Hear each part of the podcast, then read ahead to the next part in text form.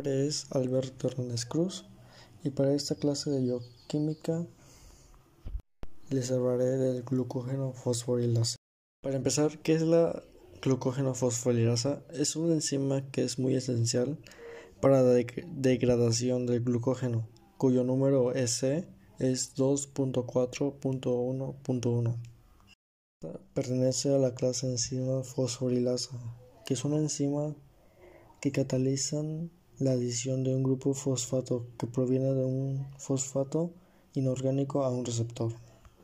Ahora, ¿qué, ¿qué, reacción produce?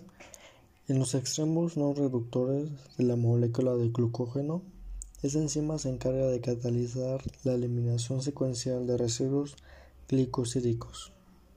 El glucosídico entre el C1 del residuo terminal y el C4 del residuo adyacente se rompe por el ortofosfato, manteniéndose la configuración en el alfa del C1. El glucógeno fosforilasa participa en la regulación de la glucogénesis, la cual está regulada por dos mecanismos.